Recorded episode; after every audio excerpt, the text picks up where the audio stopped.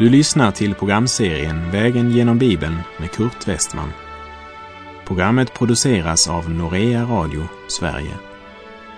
Vi befinner oss nu i Efesierbrevet. Slå gärna upp din bibel och följ med. Vi avslutade förra programmet med orden från Efeserbrevet 1, vers 7 och 8. Där det står att vi i Kristus är friköpta genom hans blod och ha förlåtelse för våra synder på grund av den rika nåd som han har låtit flöda över oss med all vishet och insikt. På grund av den rika nåd. I norsk bibel är det översatt. I honom har vi förlossningen genom hans blod, syndernas förlåtelse efter hans nåds rikedom. Och i den engelska King James, som använder ett liknande uttryck, according to the riches of his grace, efter hans nåds rikedom. Det är ett mycket intressant uttryck. För det säger inte syndernas förlåtelse ur hans rikedom. Men det säger syndernas förlåtelse i förhållande till hans rikedom. I honom har vi förlossningen genom hans blod, syndernas förlåtelse efter hans nåds rikedom. Här svindlar det för tanken. Vi får förlossning och förlåtelse i förhållande till hur rik Gud är. Och jag vill inte säga att jag har förstått detta. Men Efesebrevet 1, vers 7 och 8 hjälper mig att ana något av den gränslösa nåd som Gud överöser mig med i Kristus. På samma sätt som det är omöjligt att tala om människan utan att synden på ett eller annat sätt kommer in i bilden så kan jag inte tänka på Gud utan att orden far, försoning, frälsning och evigt liv dyker upp. Min vän, Gud ger dig förlossning och förlåtelse. Och detta ger han inte i förhållande till vad du har förtjänat, utan i förhållande till hur rik han är efter hans nåds rikedom. Det talar om den välsignelse som möter den troende här och nu. Och när vi nu kommer till vers 9 och 10 så önskar Gud genom detta uppenbara för dig att ditt liv är inte meningslöst. Gud har en tanke och en plan inte bara med historien som hela tiden rör sig mot sitt härliga mål, men också en plan med ditt liv. Efeserbrevet 1, vers 9 och 10. Han har låtit oss få veta sin viljas hemlighet enligt det beslut som han hade fattat i Kristus. Den plan som skulle genomföras när tiden var fullbordad att i Kristus sammanfatta allt i himlen och på jorden. Kristus är redan huvudet för sin kropp, församlingen. Men en dag ska alla knän böja sig inför honom och erkänna Jesus är Herre. När Bibeln talar om hemlighet så handlar det alltså om något som inte kan avslöjas genom mänsklig efterforskning eftersom det måste uppenbaras av Gud. The Schofield Reference Bible räknar upp elva hemligheter eller elva mysterier som vi möter i det nya testamentet. Det första är himmelrikets hemlighet, Matteus 13. Det andra är hemligheten med den förstockelse som vilar över en del av Israels barn i vår tid. Romarbrevets elfte kapitel. Det tredje är hemligheten med förvandlingen av det heliga vid denna tidsålders slut. Första Korinthierbrevet 15, vers 51 och 52 och Första Thessalonikerbrevet 4, 13-17. Det fjärde, hemligheten med den nytestamentliga församlingen bestående av judar och hedningar. Efeserbrevet 3, vers 1-12, Romarbrevet 16, vers 25 och Kolosserbrevet 4, vers 3. Det femte, hemligheten med församlingen som Kristi brud. Efeserbrevet 5, verserna 23 till och med 32. Det sjätte, hemligheten med Kristus som bor och verkar i den troende. Galaterbrevet 2.20 och Kolosserbrevet 1, 26 och 27. Det sjunde, inkarnationens hemlighet med gudomens hela fullhet förkroppsligad i Kristus. Första Korinthierbrevet 2, vers 7 och Kolosserbrevet 2, verserna 2 till och med 9. Det åttonde är Guds fruktans hemlighet, det vill säga människan återfår Guds fruktan. Första Timoteusbrevet 3, vers 16. Det nionde är laglöshetens hemlighet. Andra Thessalonikerbrevet 2, vers 7 och Matteus 13, vers 33. Det tionde är hemligheten med de sju stjärnorna. Uppenbarelseboken 1, vers 20. Och det elfte är Babylons hemlighet. Uppenbarelseboken 17, vers 5 och Uppenbarelseboken 17, vers 7. När vi har nämnt dessa elva hemligheter som Bibeln talar om så ska vi vara klara över att det är mycket som Gud inte har uppenbarat för oss. När Bibeln talar om att avslöja en hemlighet så handlar det alltså om något som har varit dolt och som Gud nu uppenbarar. Han har låtit oss få veta sin viljas hemlighet enligt det beslut han hade fattat i Kristus. Den plan som skulle genomföras när tiden var fullbordad. Att i Kristus sammanfatta allt i himlen och på jorden. Vi läser i Efesierbrevet 1, verserna 11 och 12. I honom har vi också fått vårt arv, förutbestämda till det av honom som utför allt efter sin vilja och sitt beslut. För att vi som har vårt hopp i Kristus ska prisa hans härlighet och ära. Även om arvets fullhet hör till framtiden så är Guds löfte så säkert att det kan sägas att vi redan har fått denna arv. Och denna arvsrätt hör alltså med till det som Gud har förutbestämt för den troende. Och ingen makt kan hindra att det som är Guds barn ärver Guds rike. Pris ske Gud. Vissheten om att du äger denna arv vilar alltså i Gud själv.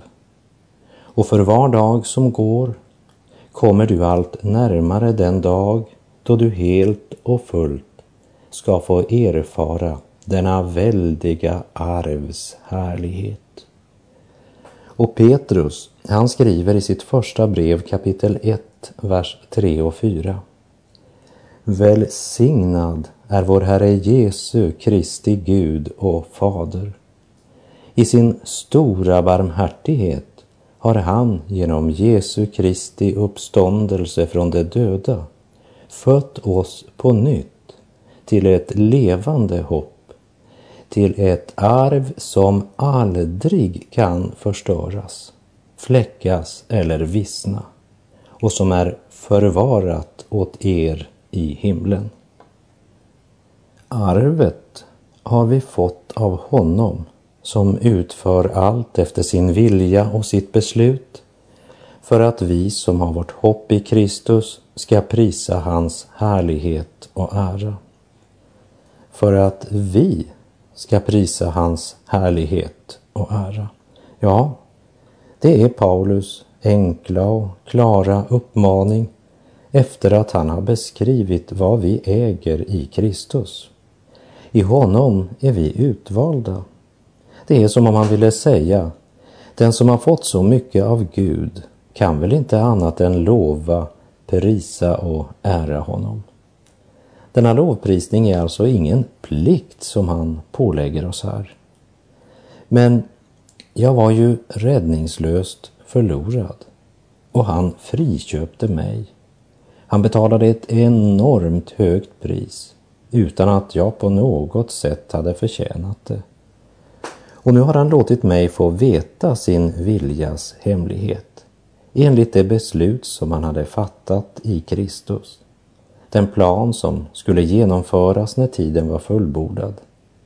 Och i Kristus har jag också fått min arv förutbestämd till det av Gud som utfört allt efter sin vilja och sitt beslut. Och i honom har jag förlossningen genom hans blod, syndernas förlåtelse efter hans nåds rikedom. När det går upp för mig kan jag inte annat än jubla, tacka och prisa min kärleksfulle himmelske far och min frälsare Jesus Kristus. Han har gett både dig och mig en rik arv. Det vill säga, först har han lagt din och min straff på Kristus. Sedan har han belönat oss för något som vi inte har gjort. Och efter sin gudomliga plan gett oss denna eviga arv i Kristus.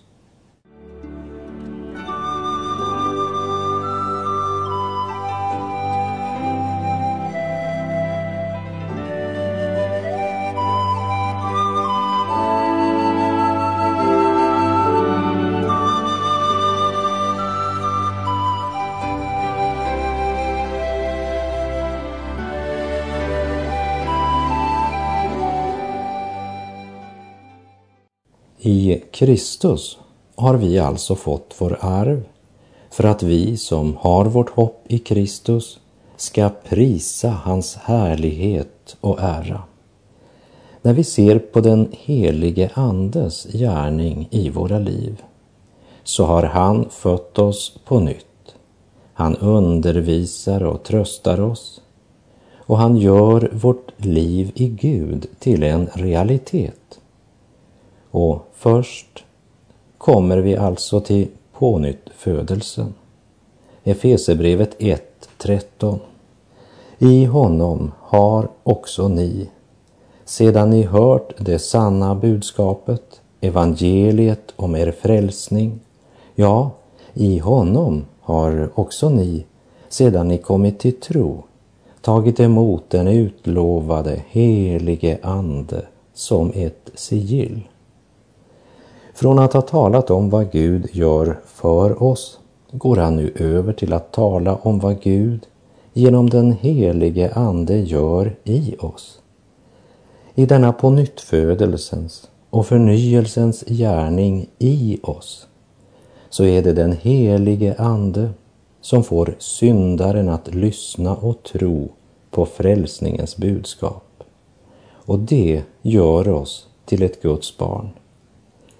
Var inte förvånad över att jag sade att ni måste födas på nytt, säger Jesus till Nikodemus i Johannes 3.7. Hur blir vi födda på nytt?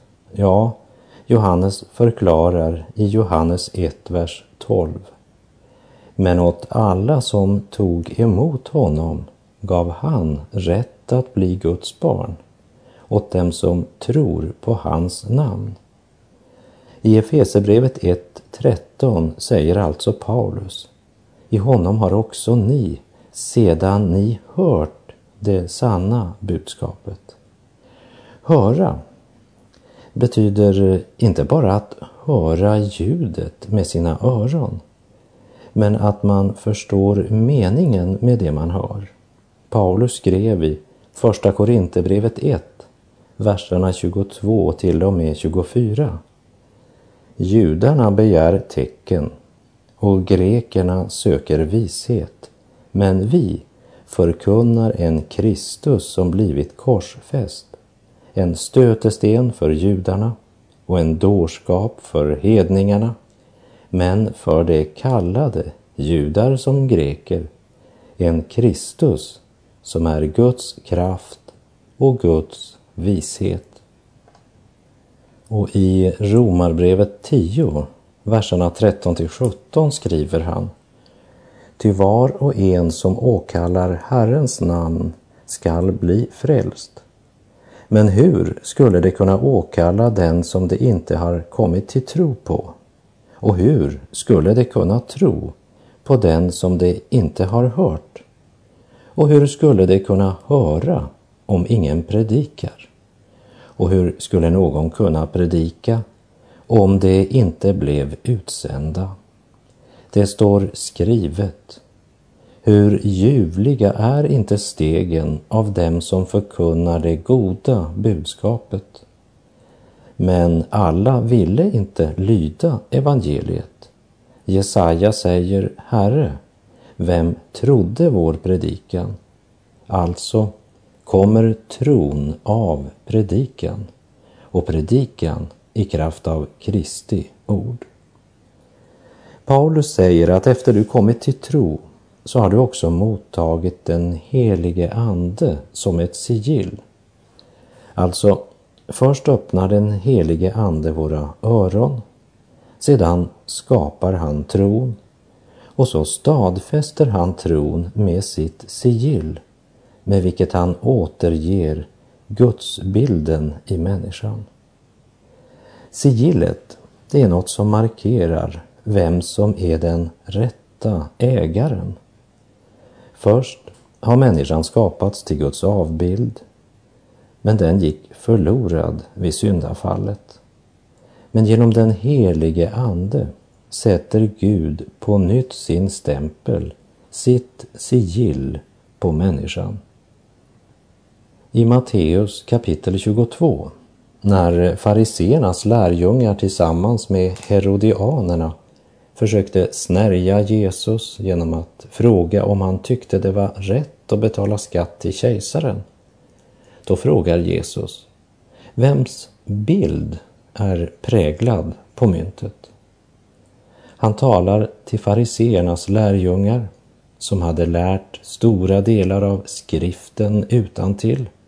Däribland första Mosebok 1.27 där det står Och Gud skapade människan till sin avbild.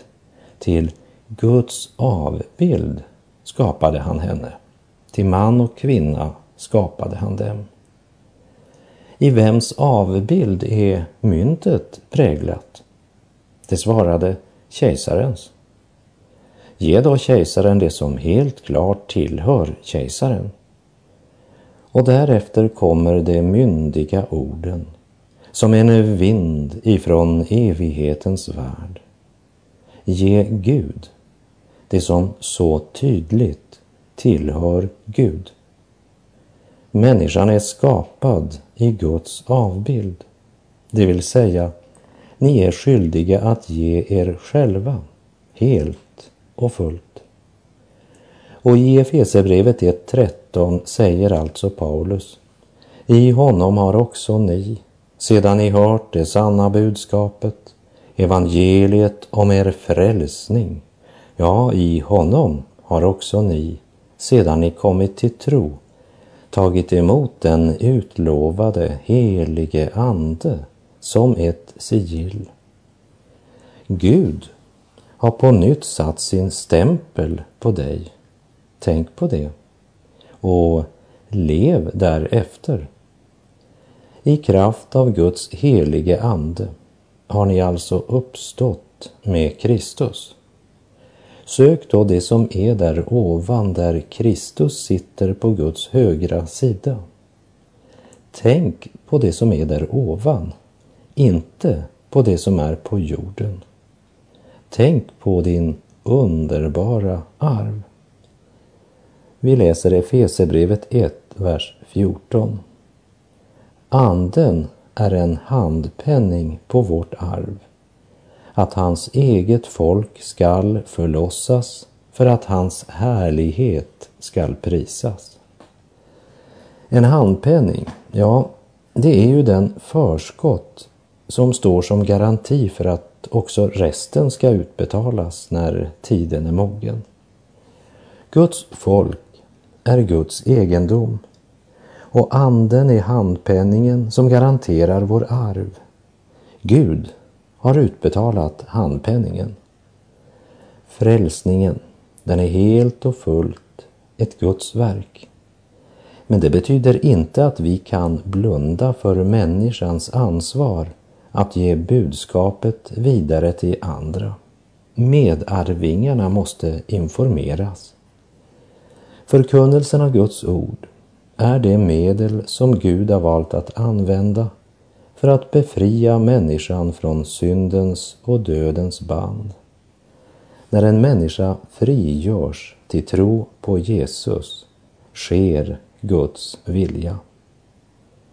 Anden är en handpenning på vår arv och som Guds folk är vi förpliktade på att leva till Guds ära och vandra i anden. Gud har inte givit oss sin ande för att vi ska ligga på soffan och sova bort tiden eller leva efter vår egen vilja. Den fallna människan är så fångad i sitt eget lilla ego att hon har en alltför stor tro på sin egen vilja och en alltför stor aptit på egen ära. Därför måste vi som Guds folk på nytt vända om till Gud. Vi måste påminna varandra att anden är en hand penning på vårt arv. Anden är därmed garantin för att vi som hans barn ska förlossas, för att hans härlighet ska prisas.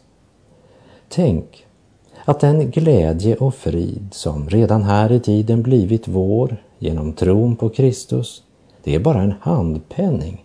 Det väntar oss oändligt mycket mer. Så lyft din blick över jordens grus. Över syndens och dödens jord lyser ännu Guds strålande sol. Sök det som är där ovan, där Kristus sitter på Guds högra sida. Tänk på det som är där ovan, inte på det som är på jorden. Tänk på din arv, skatten som väntar dig. Den skatt som Gud har gett dig en handpenning på genom sin helige Ande. Du tar väl emot arven som Gud vill ge dig som fri gåva. Man tjänar väl för daglön men tjänar ej för arv. Att ärva är dock annat än förvärva. Ack vad den arma själen likväl bedrager sig, som tror sig kunna bliva nåden värdig, som först vill döda synden och sedan tro på dig en gång när bättringen blir riktigt färdig som först vill leva helig och ren och from och god och stark och tro i kärlek och hopp och tålamod och sedan bliva barn i fadershuset. Nej, förrän världens grundval i skapelsen var lagd, du mig till barn i Kristus Jesus tagit, och jag som gått så länge, bedrövad och försagd, och på det tunga träldomsoket dragit.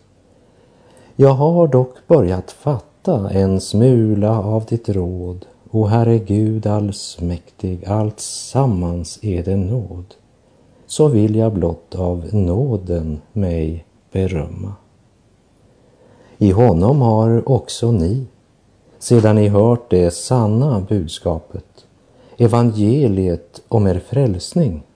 Ja, i honom har också ni, sedan ni kommit till tro, tagit emot den utlovade helige Ande som ett sigill. Anden är en handpenning på vårt arv, att hans eget folk skall förlossas för att hans härlighet ska prisas.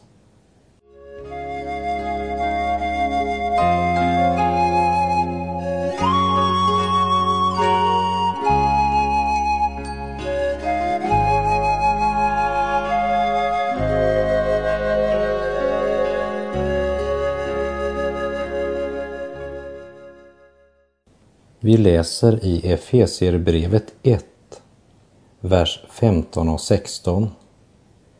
Sedan jag hört om er tro i Herren Jesus och er kärlek till alla de heliga upphör jag inte att tacka Gud för er när jag nämner er i mina böner. Paulus hade av andra hört om efesiernas tro det vill säga, livet i Gud var mera än en teori. Tron hade fått en praktisk konsekvens som var klart synlig för andra. Kärlek och tro var inte något man höll föredrag om. Det var något man praktiserade i vardag och helg. Och grundlaget för detta var deras tro på Herren Jesus det var så det skulle fungera i den kristna församlingen. Paulus sa att anden var en handpenning på vårt arv, alltså en garanti för att Guds barns fullkomliga förlossning en dag skulle komma. Och därför uppmanar han Efesierna att prisa Gud. Själv säger han jag upphör inte att prisa Gud. Han tackar och prisar Gud därför att i Efesus så var tron på Gud mer än ord och lärosättningar. Tron präglade deras liv och vardag. Därför tackar Paulus Gud. Tron var mer än en teori. Tron var en fungerande verklighet. Vilken mäktig Gud vi har. Vilken mäktig Gud vi har. Vilken mäktig Gud vi har. Vilken mäktig Gud vi har. Vilken mäktig Gud vi har. Han har skapat dig och mig. Han har skapat dig och mig. Han har skapat dig och mig. Han har skapat dig och mig. Han har makt och härlighet. Han har makt och härlighet.